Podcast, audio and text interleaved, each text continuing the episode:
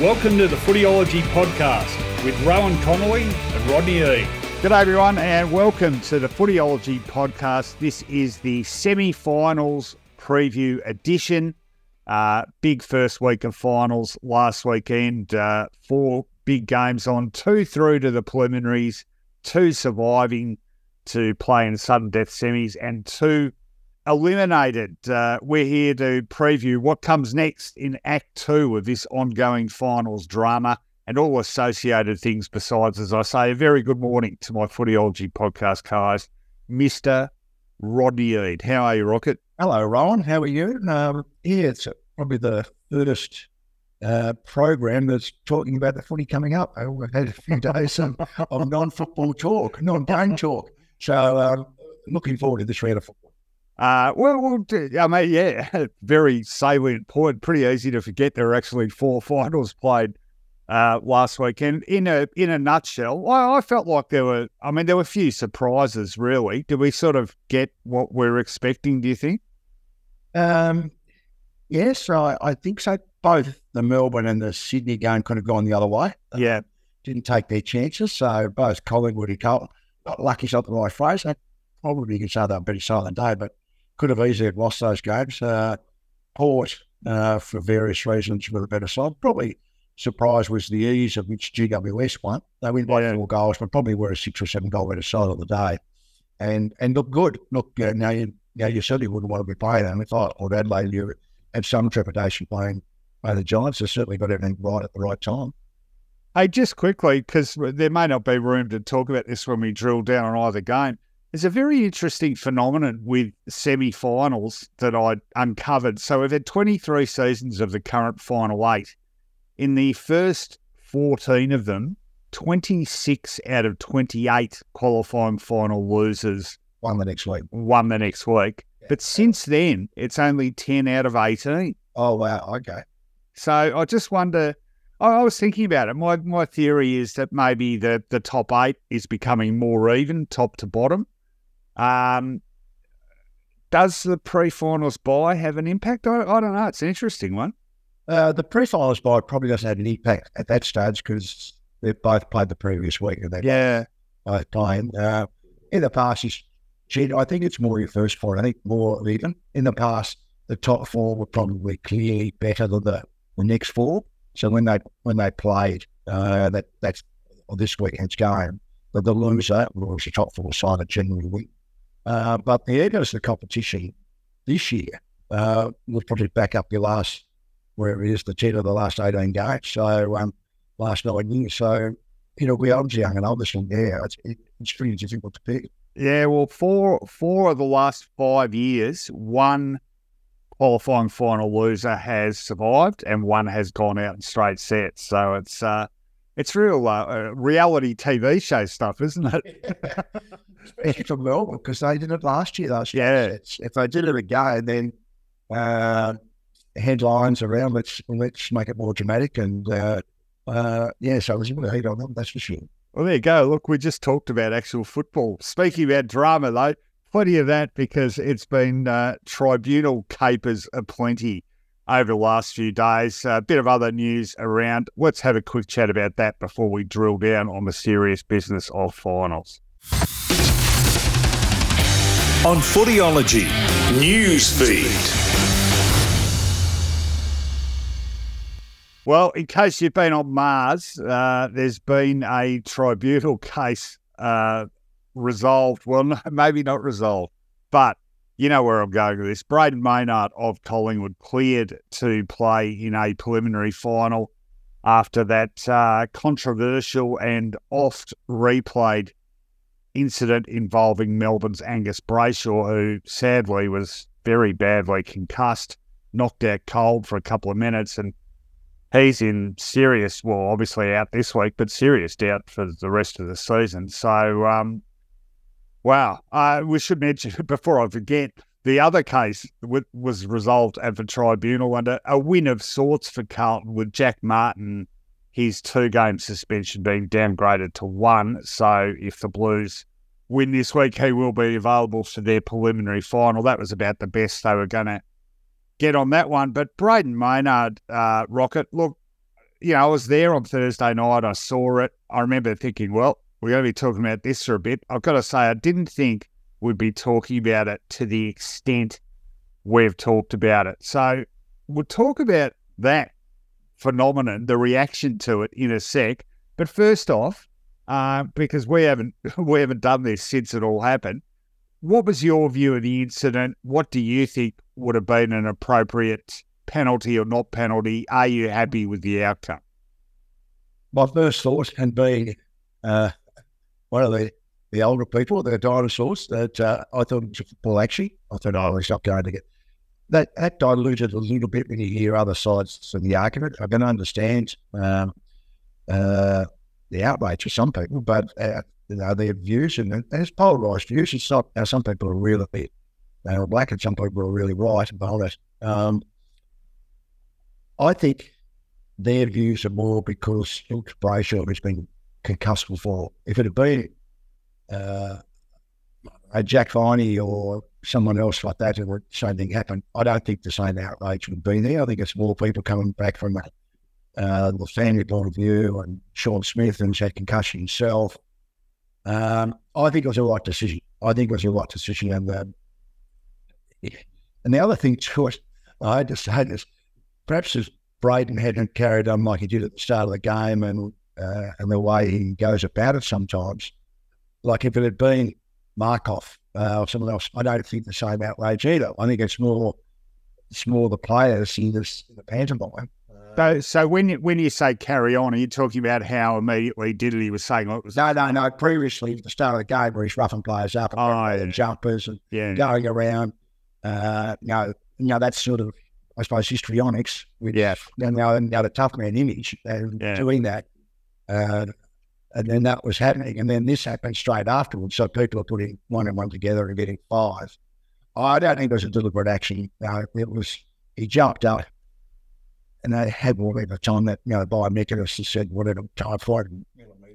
point point one point one five seconds it was claimed. I think. Yeah. to be able to uh, to make a decision where I know myself, you, you, you just instinct, you just do things. You're not, you know, there's no thought process, oh, I'm going to can it into.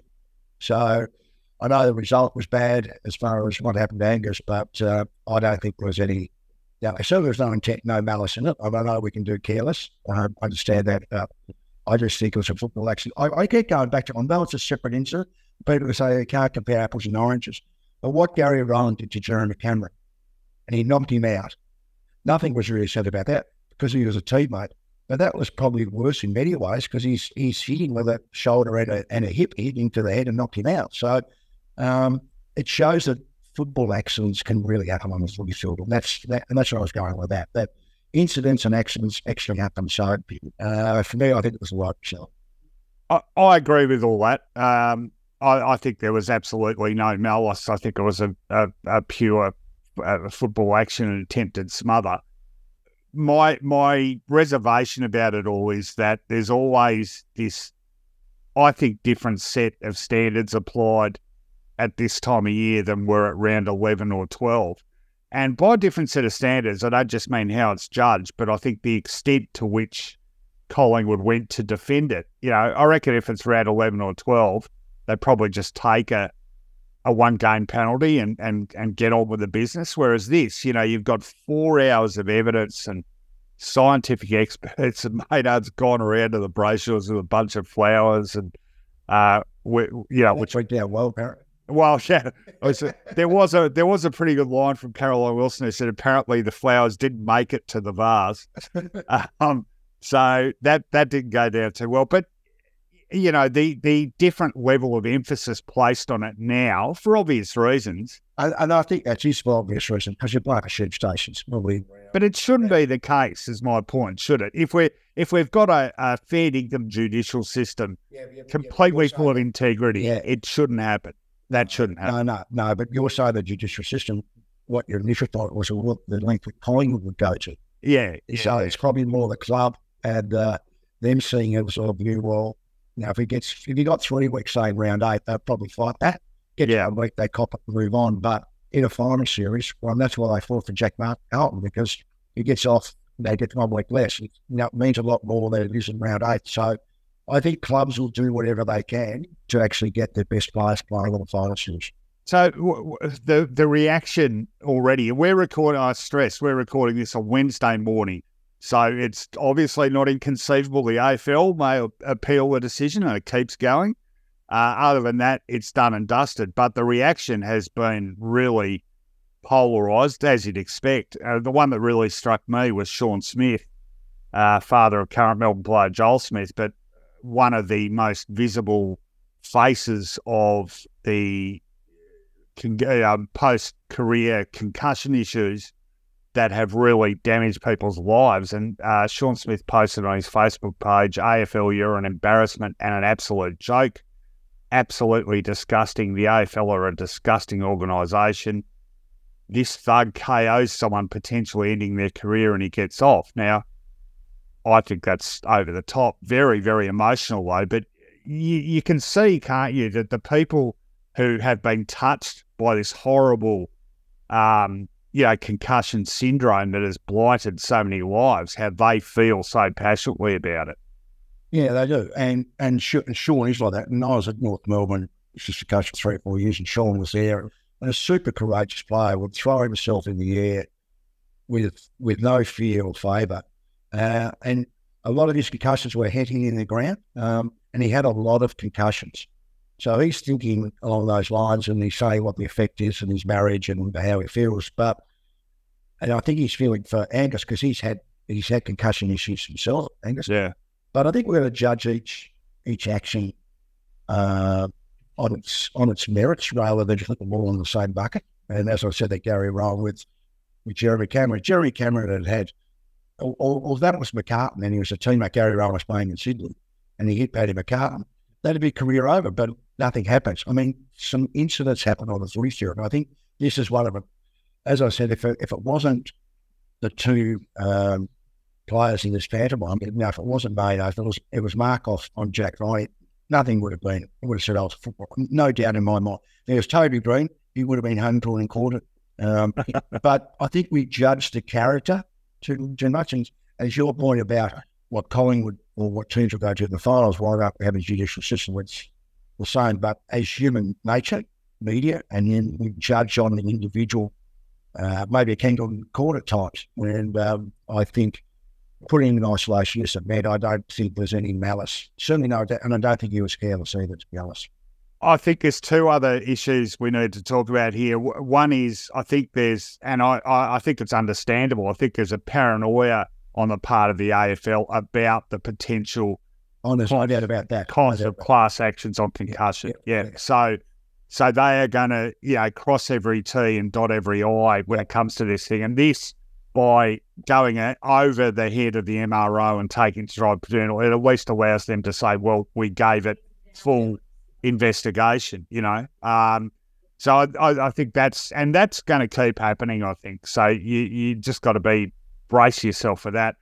The, the other ramification of it, though, and why I think, uh, you know, personal view on why this case was important is that I feel like the parameters of physical contact in the game have gradually been eroded. So first, you know, the bump. It's it's hard to bump now and and get away with it. That's becoming that's reducing the instances of it and um, the the prevalence of it in our game. This year, I felt like we went up another level with tackling uh, under attack. And the one that sticks in my head is the Sicily one. I still cannot believe that he got three games for that. Yep. Um, a, a great tackle, which he had little control over what happened to the recipient of that tackle. Oh, um, but this one was sort of like another level again, wasn't it? Because this isn't even a tackle. This is like a smother. And so uh, it's not often I agree with Kane Cornes, but I do agree with him. And he's not the only one to bring it up. This thing about are we are we are we heading to a place where you can fly for a specky and your knee goes in the back of someone's head and you become responsible for that? So how how do you feel about that? Oh, yeah. No doubt, and I I think you're right. I think the rule tighten next year on smothers. now that now there'll be a, a, reaction from the AFL because as you said with litigation, they've got a, a cover all loopholes. What you probably end up, and there'll be some action down the track, whether it's a knee to the head or whatever the case may be.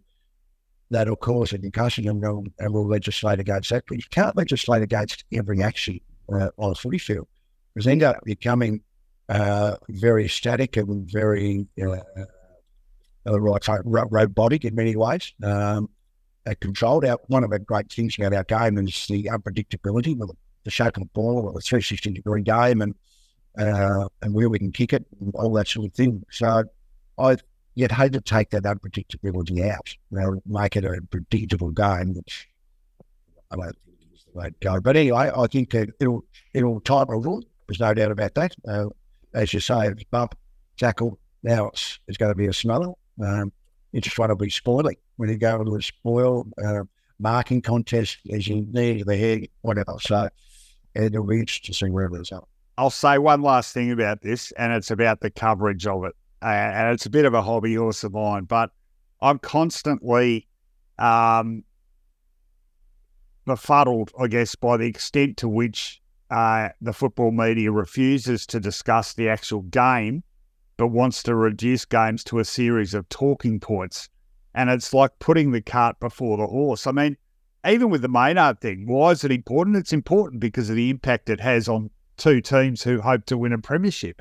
But like the Collingwood Melbourne game, there are big ramifications out of that game. We spent about two seconds talking about that and about, you know, six years talking about a series of incidents out of that game. And I think there's a few explanations for that. But I don't know. I, I, find it, I've got to be honest, as much as I love footy, you know how much I love footy, but it just, things like this just drain my enthusiasm for it because you almost end up thinking, well, the game's sort of secondary to this uh, yeah. rolling, rolling catalogue of dramatic news out of it, you know? Yeah. Yeah, try and squeeze the lemon as much as possible about the media. And Then the media reports on the media, so reports on other media. What they say, this one said this, this one said that. And this will go for another 24 hours because there'll be chance of um, chance of appeal, but then there'll be analysis today, uh, at least today, uh, what the ramifications. And media outlets will go and interview the Brayshaws and interview Shaun Smith and interview other people with concussions. It'll, you know, drag on and drag on. Well, there's well, there's one more step this could go, and that's tomorrow when I see a headline: Rocket hits out at media coverage of. yeah, well, I trying to play things up. No, you're the one that said about the media coverage. You brought it up, not me. I know. Well, I'm good at appearing to hate clickbait while actually fostering it myself. You are. Yeah. No, no, I'm not. I am. All right, let's move on. For God's sake, let's move on.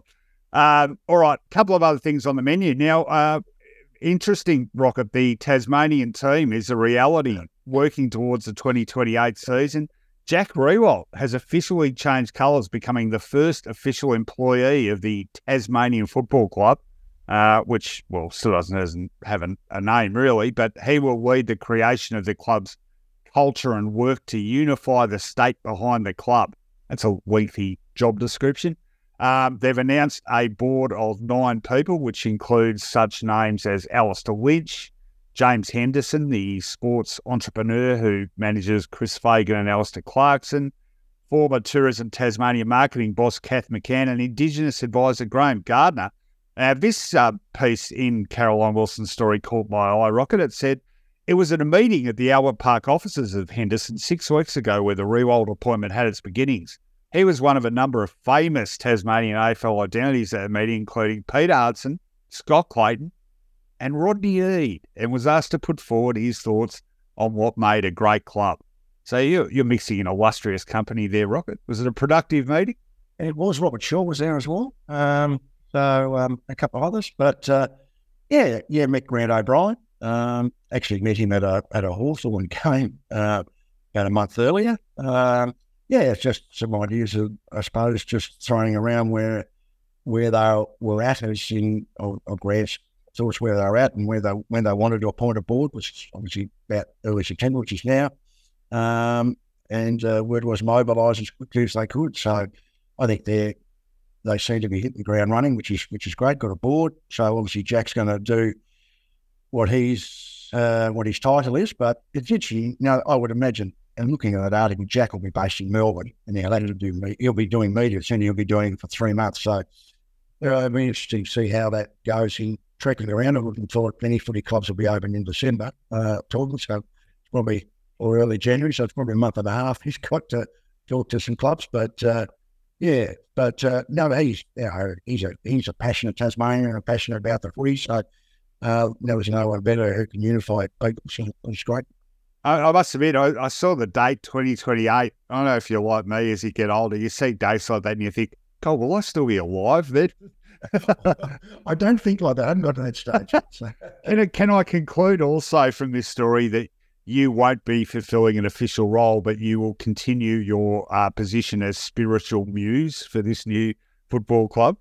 I don't know where it'll end up, right, to be honest. okay.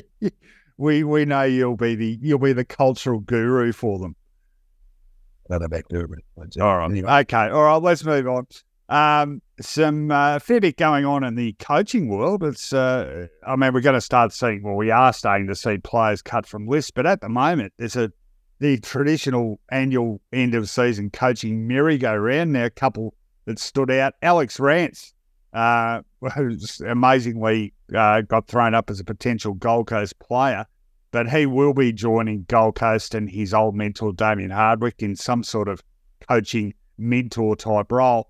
Uh, but Shaun Grigg, a pretty highly rated assistant with Geelong, he has been poached by the Suns. I think still with a year to go in his contract to join Hardwick up there. And um, there's a lot of movement at one of your old clubs, Rocket, North Melbourne. Just take us yeah. through the various moves. Yeah, I, think, I think a two, a two mile class, North Melbourne and the Bulldogs. So North Melbourne, yeah. was obviously Brett Ratten has uh, has has resigned and moved on. Uh, John Blakey uh, has gone as well. Um, Gavin Brown um, moved on. Uh, Brett Harvey's been moved out of the footy department to another role as ambassadorial or marketing, I'm not too sure.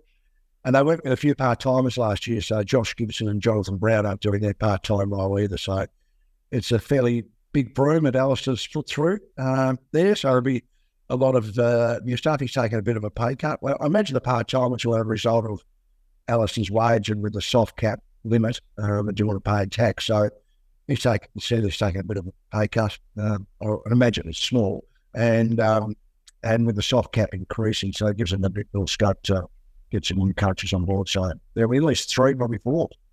Well, I was going to say, just philosophically, when we read about assistant coaches moving on or whatever, should we always assume it's because the senior coach isn't happy with them and he prefers others, or are there other reasons?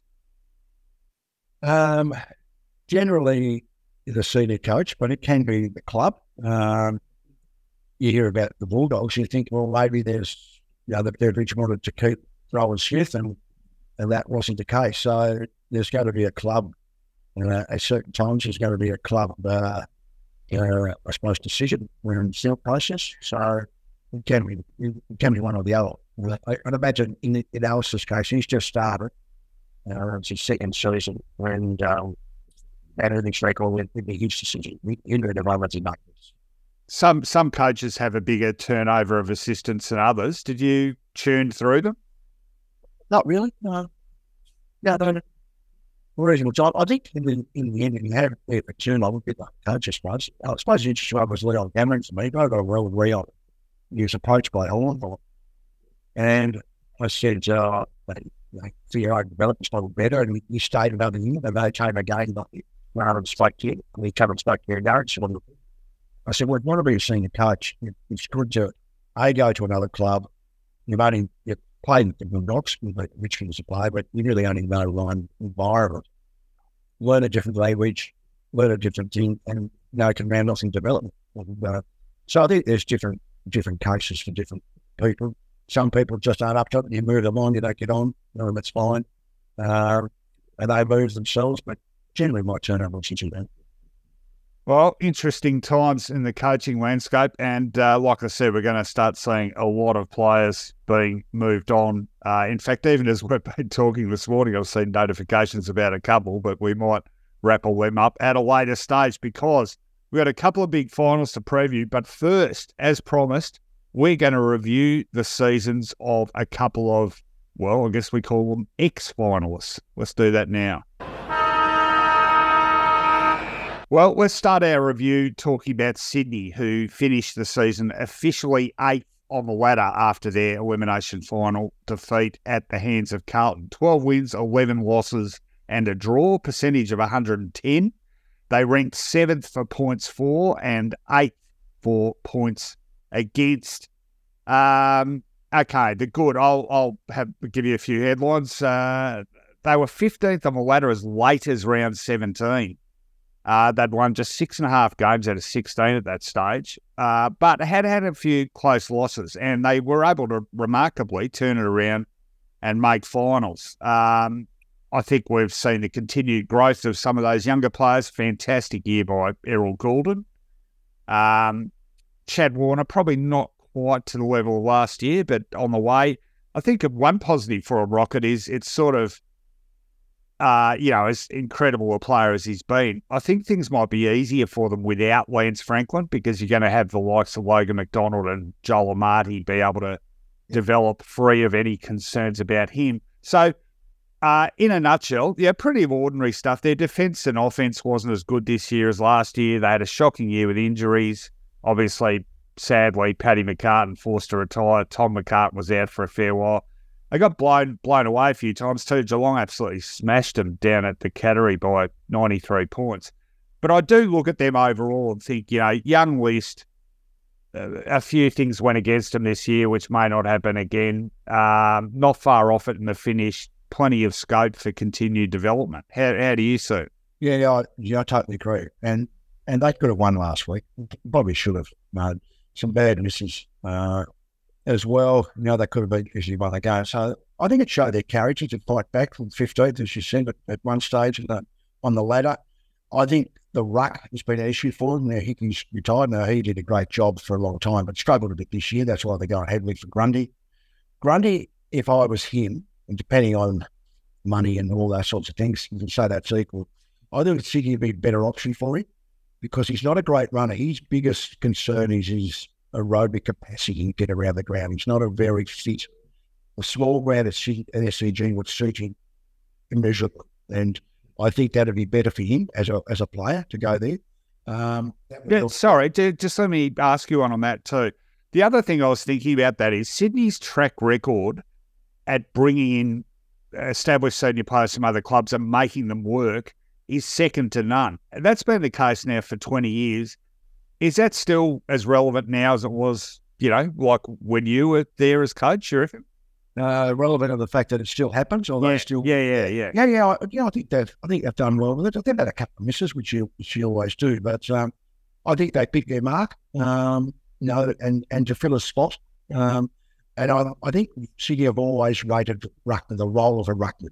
They've always had two or three. They got got Ladhams this year, hasn't worked. Sinclair from West Coast didn't really work. They got Hickey. They've they've they've gone out and got Ruckman consistently, and so I think they'll make a heavy play for Grundy. Obviously, give him the number one spot. Uh, he'll ruck most of the time. As I said, the SCG would suit him. That would help their midfield. They they didn't uh, do exceptionally well with clearances, which have been a clearance team in the past, and a contested ball team. So uh, Parker's really the only one consistently that does that. Mills, I suppose, to a degree, but uh, but they've got talented talented youngsters. Defensively, I think as a key defender they're looking at because Raby's getting on, Paddy McCart retired. So they'll look, I think they're chasing Kaiba, they probably won't get him, but they'll they'll look to get a key defender. I don't know how they'll do that with, with the trade situation if they're going to get a lot of collections for, for Grundy. But I think I agree with you on Franklin. Franklin's been a great player and he's, he's done well for Sydney. But I think a Amartey, McDonald, and McLean can be, you know, have some growth uh, there as well. Kepler's still a good player. So yeah, I, I, I would think next year, and they lost to Port of that one was that kick on the siren to um, Florence might make it. There was another close loss. Uh, probably lucky to beat North Melbourne anyway. Someone here at uh, at uh, at Marvel, but uh, yeah, I, I would think they'll be. I think they'll be pushing for a top four spot next year. Actually, you mentioned McLean because uh, he was terrific in the elimination final. Is he? Um, I must admit that he's such a good mark. I look at him and I think, gee, are you a ruckman or a potentially a key forward? Well, I think he's a short ruckman. I think he could be the players of forward and be the backup if they got Grundy. So Grundy do 80 or 80%, and then McLean could go into the ruck and could do that. I don't think he's a number one ruckman because I don't think he's big enough. I think it'll wear him down, but certainly as a player, could go in. Uh, a competitor, and he is a good mark. He does he does clunk them. So I think it's I think it's a good find. So if you've got him, McDonald, and uh, uh, Marty, I mean, McDonald, I, I think will get there. Something about Amartey, I reckon eh, we've just scratched the surface of his potential. Do you agree with that? Yeah, I, I do agree. And I think they're all all a little bit different. So, in, in they're not all going to be anchored to the goal square or want to be anchored. If they've got three blokes do that, it's not going to work. Uh, but but Amartey can get up the ground, as can McDonald. We can play that old centre half forward role. Not that you play that as much anymore these days, and certainly don't with a CG. But uh, I think their their their mobility and flexibility and I, I, I, know, I think they can develop into quite a uh, imposing forward line. To be honest. All right, so there you go, Sydney. Uh, they didn't suffer in the end the thrashed grand finalist curse, which we were talking about a lot in the early part of the season. And given where things stood quite late in the season, probably more reasons to be upbeat than uh, downcast, despite being eliminated in the first week of the finals. Okay, so the other team for review this week, and we will keep this going next week when we lose another two. Uh, St Kilda, they finish in seventh place, 13 wins, 11 losses, and a draw, a percentage of 107.8. This is the interesting one for me. Points against, they were the best defensive team in the competition. Points for, 15th. That's as big a disparity in points for and points against Rocket as I can ever remember. And to me, that sums up where they're at. They've got some good kids coming through. They're great defensively under Ross Lyon but they're just short of the mark offensively. Yeah, they are. Um, it's interesting though their ball movement from defensive fifty to forward fifty is in the top two or three. So they well, I think it's number one. Actually. Number one, yeah. So they get there, they get the ball quickly, and obviously with a lack of target there, King has he's missed some games. Uh, remember, he's missed games, they just haven't had targets. Uh, uh, uh, just young, um, and it's shown by last week just the lack of experience caught up with him. Um, so obviously his connection going forward. I reckon the disappointing ones for him and Higgins and, and under pressure. Your vulnerabilities get exposed, and I think they they were really exposed in the finals uh, in, last week in that game. I think I I, I must admit I didn't see Jack and Higgins after half time. I just mm. couldn't remember seeing him. He didn't pose a threat at all. He does like to play for free kick and whatever. He just needs to probably get a bit fitter was uh, so he can get up the ground and get back a bit more like the like the modern day skill forward does. Um, look, I think Ross Lyon's done a terrific job what he's got to work with. I don't think it's a great list. I think he's not going to say that publicly, but I think he knows that himself. Their midfield is slow, really slow. That's why they've got to play Sinclair. Sinclair's best spot is off half back, but they've got to try him into the midfield because they are slow. Jack Steele is a terrific player. He's not quick, but he's he's a he's a he's, you know he's a go player. But there's not much other support. Seb Ross is okay, but he's not a great kick. So they need to beef that up. Um, defensively, they've got a good system, so that probably would like another defender, but probably more. You know, if King gets set up, if Membrey can get get back and be okay. Cooper Sharman showed a bit last week. They might be okay, but I think it's, and he made mention it was fine. I think it's a slow build. I don't, what they may sit back next year, but it won't be a negative if they don't sit back too far. So, you know, if they are, they 10th and above, if, even if they miss the eight next year and they show signs of improvement and go young again, I, I, I think that dip will go down, then they'll come back up pretty quickly. Well, it's interesting. You, you, uh, William Henry, Fremantle, uh, well, hesitate to call him star, but he's nominated St Kilda as his club of choice. You can understand why they'd be desperate to get a guy like that, just someone with some explosive talent and yeah, a bit of spark because they they really lack it. I, am I'm interested in their. Um, I think. Yeah, go on. No, that's right. And he's played on a wing, so they've got, and obviously he knows Brad Hill, so that's a that's a lure for him. Uh, so you got Brad Hill, who's, who's resurrecting himself under Ross Lyon. Um, but Liam Henry's got some got some tricks, can play the wing spot, can run really well, got some speed. Uh, I don't think he's a small forward, but he's but as a you know a guy who can who can transition from back to forward, I think it's a I think it's a good pickup. Uh, we saw some other positives with the, the season of Wanganeen Milera. He, he was terrific for him. Marcus Windhager continues to develop. An interesting one for me, and you know, he, I, I think he's a terrific player. But I look at a guy like Mitch Owens, and I sort of think where are you going to end up? And are you going to be one of these unfortunate guys that ends up being a bit compromised by the fact that you're not quite this and you're not quite that? You know, you know what I mean? Yeah, no, I agree. I think if King's going to stand up, maybe another forward, whoever that be, if it's not Membrey, if it's Cooper Sharman, well, Mitch Owens becomes the third tall, a bit like um, uh, a bit like Mihocek at Collingwood. Yeah. Though Mihocek played the number one or two, if, if Owens can play the number three spot, because of his ability to run as well, he's a difficult matchup. But if he's got to play the king, well, he gets a better player on him. So I think he can, uh, you know, it's only his first year. I think he can be a really good player. So um, I think, yeah, hopefully he's got the support around. I think he'll develop. I think he'll keep improving, but he's a good competitor. He takes a good mark. He reads the game pretty well. An important qualifier too on their scoring potential. They didn't have Max King for about half a season, so hopefully you get him up fully fit, and it makes a bit of a difference to their scoring potential next year. But uh, I, I, was looking at those numbers during the week. And I was thinking, well, you're not going too far in a final series if you're ranked 15th for scoring. No, that's right. They need to be able to lift their scoring up, and they do rely heavily on turnover, which which is the modern game, and they've got some they've got some speed on the outside. If they can transition the ball quicker, they're a mark kick game, mark kick game to, to actually pitch, but they go around the boundary a lot. But if they can just add a little bit of speed, but another good midfield, that's that's their main aim. Right?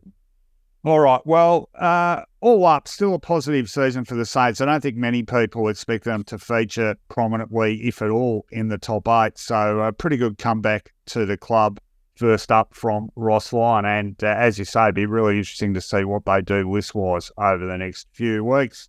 All right. Well, they're gone, but uh, six teams surviving, two of them through to preliminary finals, and four others play off to survive into week three. Two big finals. Let's preview On Footyology, previews with Punch. Massive first semi-final at the MCG on Friday evening, 7:50 p.m. the start time. It is Melbourne taking on Carlton. The Demons having lost that qualifying final to Collingwood by uh, seven points, wasn't it, on the Thursday evening? Carlton winning their nail-biting elimination final against Sydney by six points played each other twice this season, and the scorers one apiece uh, quite recently, in fact, round 22, and that dramatic finish with the controversial goal review and Christian Petracca's shot, was it or was it not touched by Caleb Marchbank? But the scoreboard says the Blues won that game by four points. Uh, prior to that loss, Melbourne had won eight games but against the Blues in a row.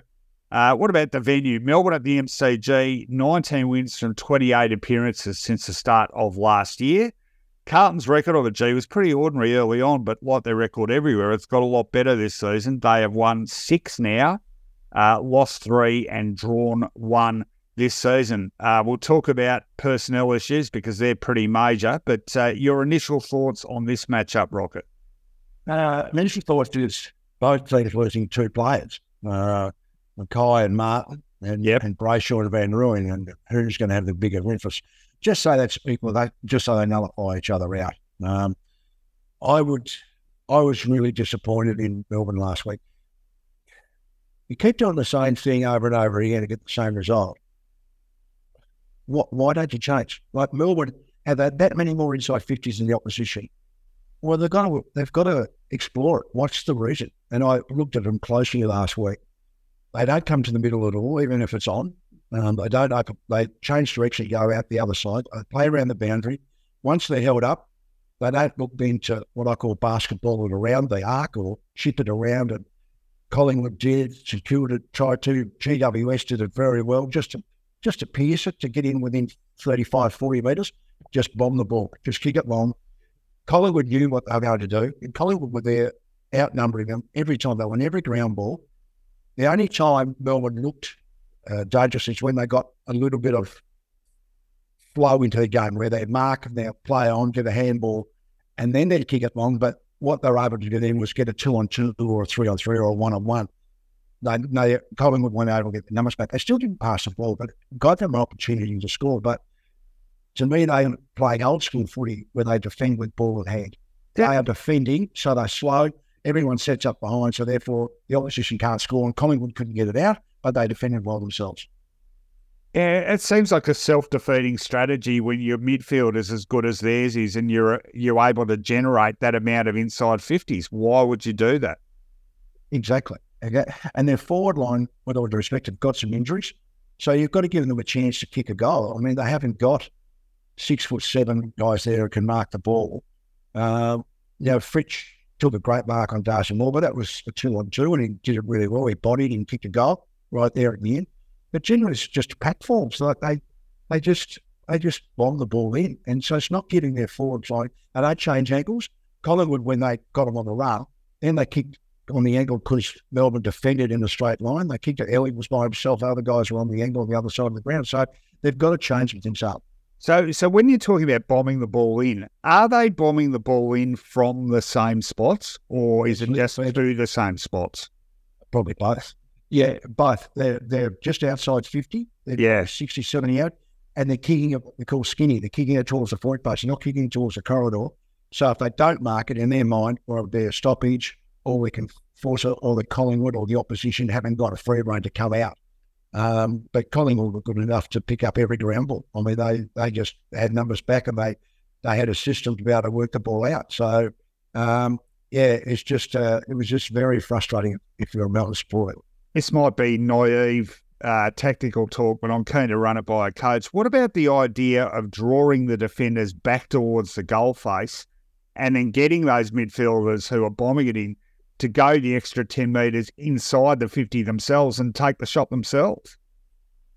It's passed the ball to them, you mean? No, no, I mean, I mean the likes of Petracca, Oliver, etc., getting to 40 metres and having a crack themselves. Cut out the middleman sort of thing. Oh, that's not from the marks. I mean, in general play, you mean? Yeah, yeah. Yeah, yeah. Yeah, well, I think they, they do. I'm talking about when they mark it, like Max Gawn marked it, when guys are marking at 60, 70 out. They don't look to pass the ball inside 50. Yeah, They're just they're just kicking the ball up.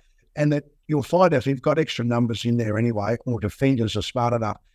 If forwards are going to non-dangerous spots, say it's the other side of the ground or back to the goal square, defenders will then will stay in front, will stay in front and block the dangerous space. So, uh, but I think Petracca and these guys, all they've got to do, and it's not as easy as it sounds, but either get the ball lateral and then try and pierce the ball to 40 metres out, as you're saying, and then have a shot from there. Instead of kicking it long from 60 or 70 to a pack formation, they haven't got the cattle to be able to do that now. And um, so on that aspect, I'm I'm leaning towards I'm leaning. Well, well, let's have a let's have a chat about the Blues. I'll just quickly touch on personnel because, as you say, uh, Melbourne with big forward issues now. No Van Rooyen, he's suspended. No Melksham out for the season. No Petty. Uh, ben Brown has returned to full training. He will have to be at least considered. You think? Do they consider Grundy again as a key forward, or do they run Grundy in the ruck and make Gawn a de facto key forward? And of course, as you say, Brayshaw. Uh, I suspect that yeah, Brayshaw and Van Rooyen in structural terms is a bigger blow than Carlton losing Mackay, who hasn't been great, let's be honest, and Martin, although even though Martin really gives their forward mix something else, but they've got to come up with a couple of replacements there. They reckon Jack Silvagni should be available, so you think he's probably the one who replaces Martin. That's a bit like for like, I guess. Interesting how they what the philosophy is about replacing Mackay, or do they think we don't need to replace him? We might have been a bit top heavy anyway. Yeah, the issue, you know, now Mackay missed those two easy shots, which probably could have rounded his game off a bit. Uh, no horrible misses. Um, yeah, I, I think.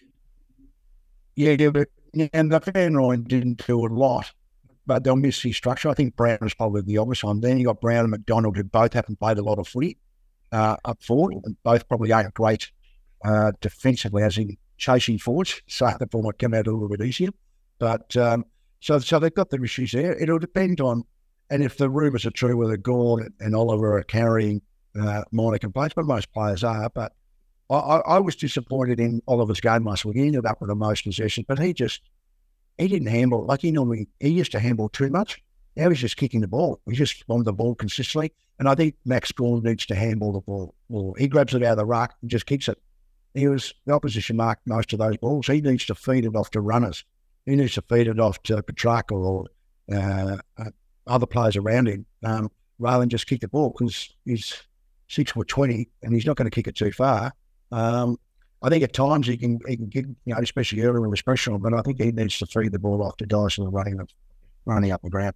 I think one impressive thing about Carlton last week and increasingly is the spreading of the load. So, like, yeah, Cripps didn't have a big game. Curnow had little influence, and yet, yeah, the likes of Cottrell, Acres, even a guy like, and and I did, um, uh, I I spoke to him after the game, but Cincotta, you know, his ability to help shut down the small forwards. Um, they've got a lot of role playing types who are really making a contribution, and that you think gives them a chance too, the Blues. Yeah, for sure. I've got no doubt about that. And and they both both teams rely on contest, and both probably a bit defence now. Melbourne's defence is better, but I think they defend with ball in hand, so that helps their defence and some mechanisms. But the contested ball, which is Cripps and Kennedy and Cerra had a good game last week, so they so their midfielders Walsh had a really good game. So um, it, it, it, I think it'll be a, a, fight there. I reckon it'll be both teams were poor out last week. The team that takes their chances. I reckon they're pretty even. Both play contest. Both, uh, I think Melbourne probably defend a little bit better than Carlton. Williams usually start, but uh, I think whoever can take the opportunities, which you've got no confidence in either one doing. Um, uh, so I think game style for me of Carlton, where they're prepared to move the ball a little bit more quickly than what Melbourne do and prepared to use a couple of times, maybe just give them the edge. You know, I'm smiling as you say that because it, it's like one of these indisputable truths of football. And we tend to laugh about this line and, and parrot it as a cliche and get all sarcastic about it. But bad kicking is bad football. And and every final last weekend sort of demonstrated that. You just got to know your chances. You only get so many everyone, uh, coaches ask, well, what's the most important stat? I still think the most important stat is your accuracy for goal. You'll go, you're, you're going to get some opportunity, no matter how bad you are in this competition. You're going to get some shots at goal. So if you, like Brisbane last week, 19 6 and them is like, that's unheard of, especially with some blazing well on their side. But you can take your opportunities. And the second most important stat, I reckon, is your efficiency or the kick going inside 50.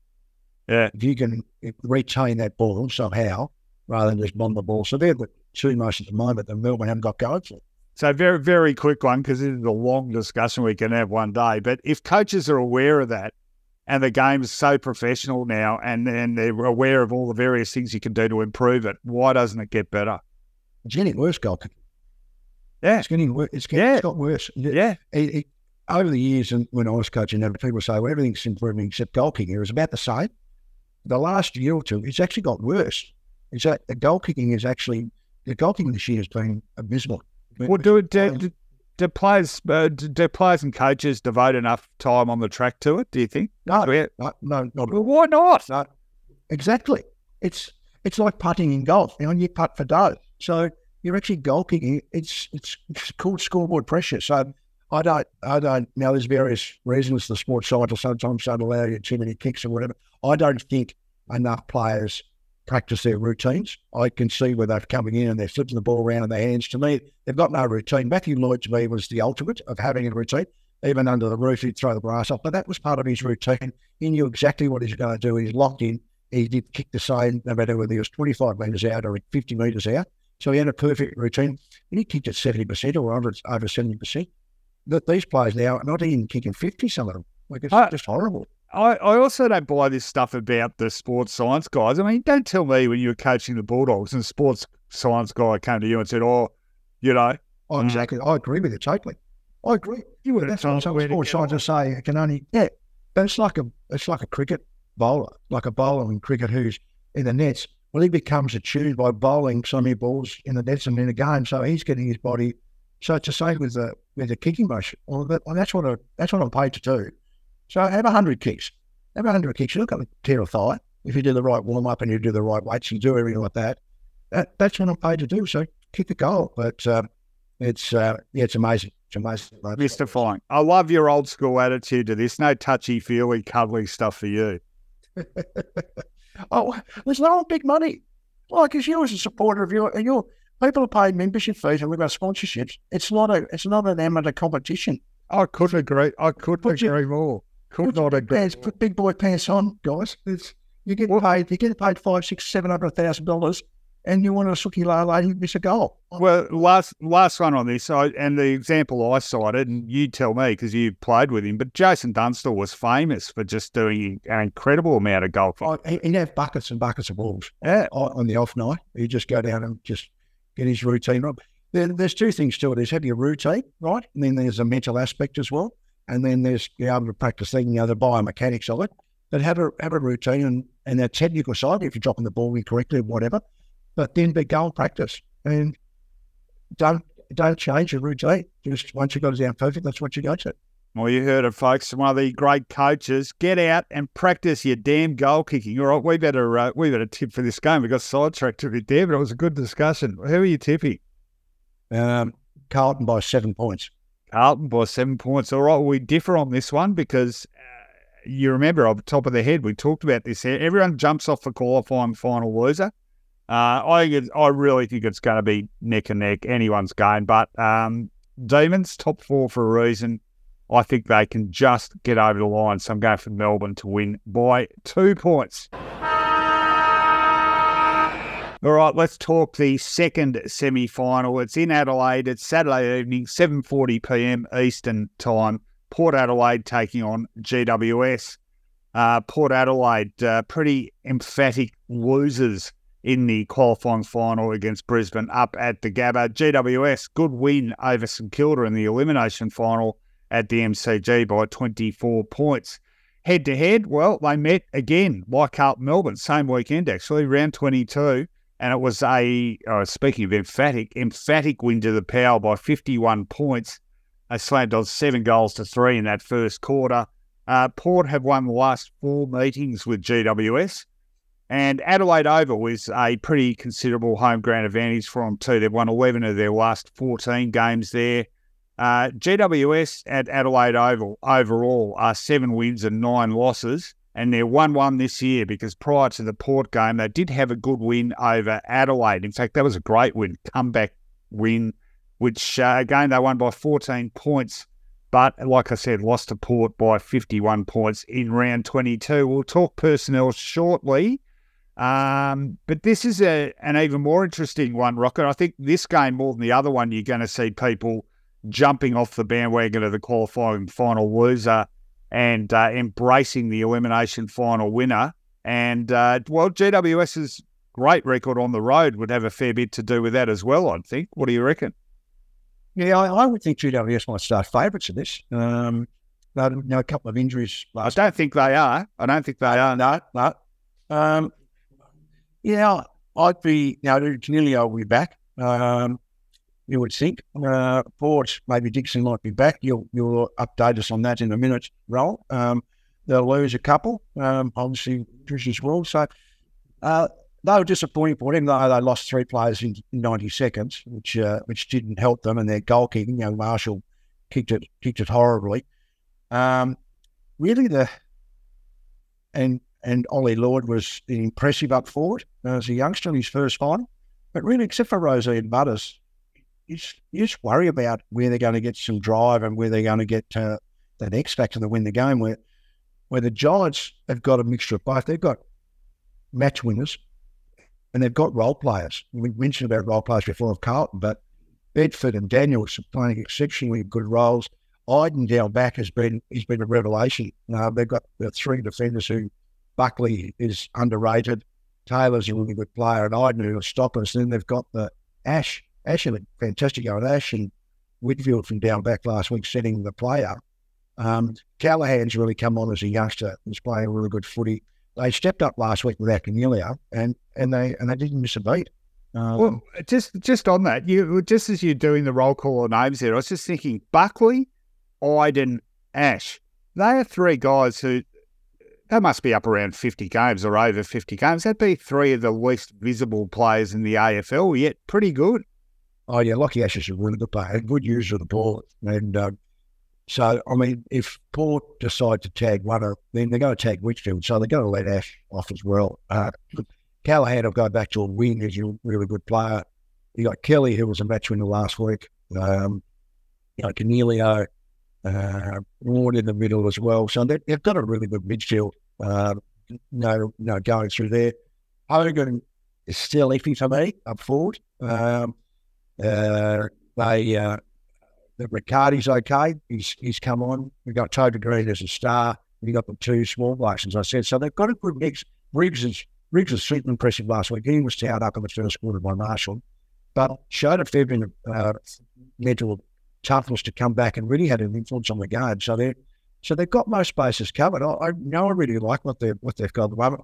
For Port last week, I was really disappointed in Jeremy Finlayson. It was really poor. He just it's like he just didn't want to know about the contest. He got exposed last week. And it'll be interesting to see whether he still starts in the team this week. Oh, really? Who would you? Well, who would, would you? Dick, uh, and if Dixon comes back, who goes? I suppose Marshall plays or not. Well, let's talk about that personnel while, you provide the segue for that. So, uh, Dixon, they're talking him up. Um, I guess there'll be a you know a key training session for him a bit closer to game day, but um, it hasn't played since round twenty, uh, so that could be an issue. But the other big issue for them, we haven't really touched on this yet. Port are really vulnerable defensively. I think they're only 12th for fewest points conceded, which is unusually poor for a, an aspiring premier. Brisbane kicked 19 goals against them. And uh, in the process, McKenzie injured and he's 50 50, and Dylan Williams injured. And, yeah, gee, they're saying he's been cleared of any significant muscle injury, but hamstring, geez, I don't know. He won't play. Yeah, well, okay, so. Look at, you have a look at McKenzie last week, and they they never mentioned his name, but Hip would just let up on him all the time. McKenzie just let him go. He just got that much ball. So if he plays, um, I'm thinking GWS are expose him. They're, they're just lead up on him and just, whether it's Hogan or whether it's Riccardi or whoever it may be, just keep hit up all the time and just drops off them. Like he's he's tough and he's he's he's good in the air uh, and he persists and competes, but he just lets him lead up all the time. And so I, I, you, I just don't know uh, their defenders who will go and take their spots. Well, I guess uh, in a in a coaching sense, their hope, and this must be to an extent what they've been relying on all year, is to dominate territory. And I think they're just about the best territory team in the competition. They're very highly ranked at all those uh, occupying territory measures, and offensively, I think they're number three for points scored behind Adelaide and Brisbane. So um, is it going to come down to them requiring absolute top notch games from all of Rozee, Butters, Horne-Francis, and Drew? So, yes, I agree. And then uh, push Wines outside. The Wines is on a win, and I don't think that's his best spot. No, it's not. Um, no, it's not. And I think he can get exposed with Callaghan or whoever it may be out of the wing. And uh, so it shows you how much he's dropped off from his Brownlow medal. It's only a couple of years ago. Like he's not in the centre sphere that often. Yeah, that's his best spot because he's a he's a strong, robust player. Um, so yeah, I think it's those those first two, Rozee and Butters, really. And Horne-Francis, he's still only a kid, so he can be dynamic, um, but he's still going to be inconsistent at this stage. So, and that Duursma hasn't really, you know, people talk about him as the third youngster with those other two, and he's not in their class. He's not anywhere near them. He, he had a down game last week. So yeah, I don't know where that'll come from, that spark. You know, that uh, you know, they've got good role players. I don't think they've got enough of the top end talent uh, at either end. They've got and Butters, but I don't know where the rest of it's going to come from, to be honest. Yeah, you know, the other, I'm talking myself out of what I was going to tip here, but the other the other thing about GWS that just has them cherry ripe for this is, yeah, okay, it's a hostile environment, it's a final, you're playing away, blah, blah, blah. They've played 11 venues this year and uh, they've had 14 games away from home venues and won eight of them. And even then, some of their home games are in sort of you know, relatively unfamiliar surrounds, and they've won them. So they've just they've played everywhere, they've won everywhere. They're used to having no support. So all those things that you automatically mark down as factors against the away team or whatever don't really apply to them, do they? I think that's significant. Yeah, and it was interesting what Toby Greene said during the week that he's played in better sides, but he said this is the one I trust the most. So so he's got trust in those youngsters. And that's probably what they demand of, and it's even Hogan and Riccardi and these these guys. That's what we want. We want, you know, we want a contest. You know, you might play well, but we want to know that you're still going to compete. And um, and that's like Cal Ward has been great, he's been a great warrior for them, and it, it filters through the team. So, yeah, I I know I shouldn't go against uh, the qualifying loser, which I I'm a big believer that they finished top four for a reason, but. Uh, uh, maybe leaning towards GWS News to see what you say about the injuries. You've got an update totally on that? Yeah, well, uh, I mentioned the port situation, so still very much wait and see on McKenzie and Williams, and even whether they roll the dice on Dixon. But the, you can tell by the way we're talking about it, all three of those calls are going to be a calculated risk, aren't they? And GWS really healthy, and in fact going to get better still because Stephen Coniglio was the the late withdrawal with that eye injury, and he um, is almost certain to be declared fit to play. So uh, a big plus for them as well. So personnel wise, I think GWS definitely holding the aces there. So um, and the other one I missed in the midfield was Tom Green. Yeah, that so, considerable so, midfielder. Yeah, so he's there. Bullock there, the contestant Bull Beast, and then you got you've got Kelly and you've got Ward and you've got Coniglio and you've got Callaghan. So they've got a really good midfield as well. So interesting to see where what Drew does. You talk about tactics. Uh, Drew could go to Kelly, but then they can play Kelly as a high forward. Drew goes with him and then just plays an extra midfield, opens up their forward line. So there's a whole range of things they can do with Drew to uh, for their own benefit. So I'm interested to see how GWS react to that. Willem who? I knew you were going to say that. You're not the, same joke. Just do it. You're not a very good comedian. You, you keep going to the you keep going to the same spots. Look, I give you the entree. Just give us a punchline. Who we have? Willem who? Willem Drew. Thank you. yeah, I don't have to sound so enthusiastic about it. No, no, no. you did it last week. You don't need to do it again, right? All right. Well, give us a tip then. GWS by 13 points gee, you hesitated over that one. You have you worried about the time honoured uh, qualifying final? No, no, no, I'm confident. All right, GWS thirteen points. That's a big margin for you, isn't it? Oh no, actually, I'm the one that goes to conservative margins. All right, well, I am sticking with the uh, traditional finals maxim that the qualifying final loser finishes top four for a good reason. Absolutely no disrespect to the Giants. I think they've been fantastic. And uh, hats off to you, Rodney Eade. You called that very early. They they have been terrific, and um, look out the next couple of years with them. Uh, by the way, just quickly, Adam Kingsley, if he isn't the coach of the year, I'll eat my hat. He's coached. He's done a really good job, hasn't he? He's done a fantastic job. When you talk about uh, where Sydney were out in Long Longmire coming back from 15th, but they were similar. One of the Giants, I think, won three of the first 10 or three of the first nine or something like that. Yeah, round 12, they were 15th on the ladder. Yeah, yeah. So they have um, so they've really picked up and uh, you he's turned them into a, an entertaining side as well, uh, apart from being hard to play against. Uh, and they, they've got a good game style, but they're, they they they're good at, at both ends of the ground and the midfield. They've got all bases covered. So, yeah, fantastic. All right. And for all that, I'm tipping their opponent. I'm going for I go for Port Adelaide by six points, but again, toss of the coin. And uh, yeah, look, we're, we're, we're going opposites on both these games, but they are both potentially absolute nail biters. So, uh, fingers crossed, we get not only close games, but really high quality games as well. Thanks, Rocket. Um, good working with you again. I'll allow you to return to your real job as spiritual muse of the new Tasmanian team. Thank you very much. I appreciate that. spiritual, spiritual gurus. Yeah, I don't know about that. Uh, all right, and uh, good luck everyone whose teams are playing, and uh, enjoy the footy. If you're not, like all of us neutrals, we'll chat to you again next week.